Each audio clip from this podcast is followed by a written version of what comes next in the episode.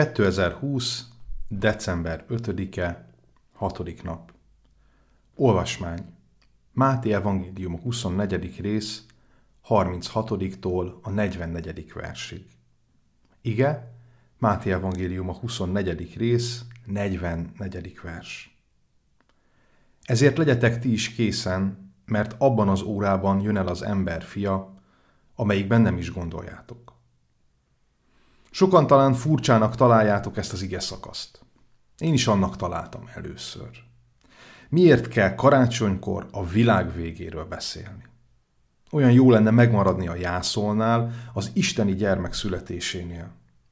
A kezdetnél, és nem rögtön a végidőkkel foglalkozni. Minek siettetni a dolgot? Miért nem kényelmesedünk bele ebbe az ünnepbe egy kissé? Kétségtelen, hogy karácsonyt körbelengi egyfajta negédes romantika. Sokat ostorozzuk ezt, de valójában nem feltétlenül rossz. Segít bennünket jobban megélni az ünnepet, a pillanatot. Felidézve a bölcseket, pásztorokat és a szent családot, újra és újra, újra elvezetve bennünket Betlehembe. Ám mindez vissza is tud húzni bennünket. Olyan nosztalgiával tölt el, ami ritkán mutat előre, inkább visszafelé vezet. Vissza Betlehembe, és vissza saját életünk kellemes gyerekkori emlékeig. Márpedig a karácsony nem csupán visszatekintés, hanem éppen ellenkezőleg előremutatás.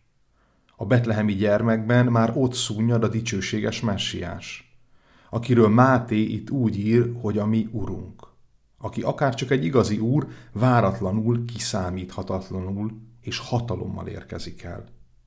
Aki ennek az emberi történelemnek egy pontján újra eljön és ítéletet tart elevenek és holtak felett. Adventben várakozunk.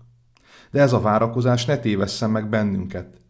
Nem egy múltban megtörtént esemény újra és újra átélésére várunk, hanem arra az órára, amikor elérkezik az emberfia.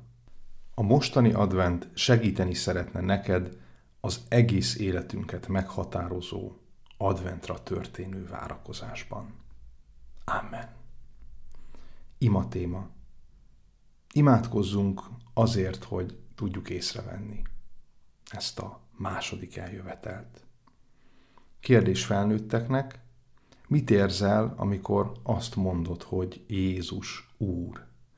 Kérdés a gyerekeknek, szeretsz-e várni?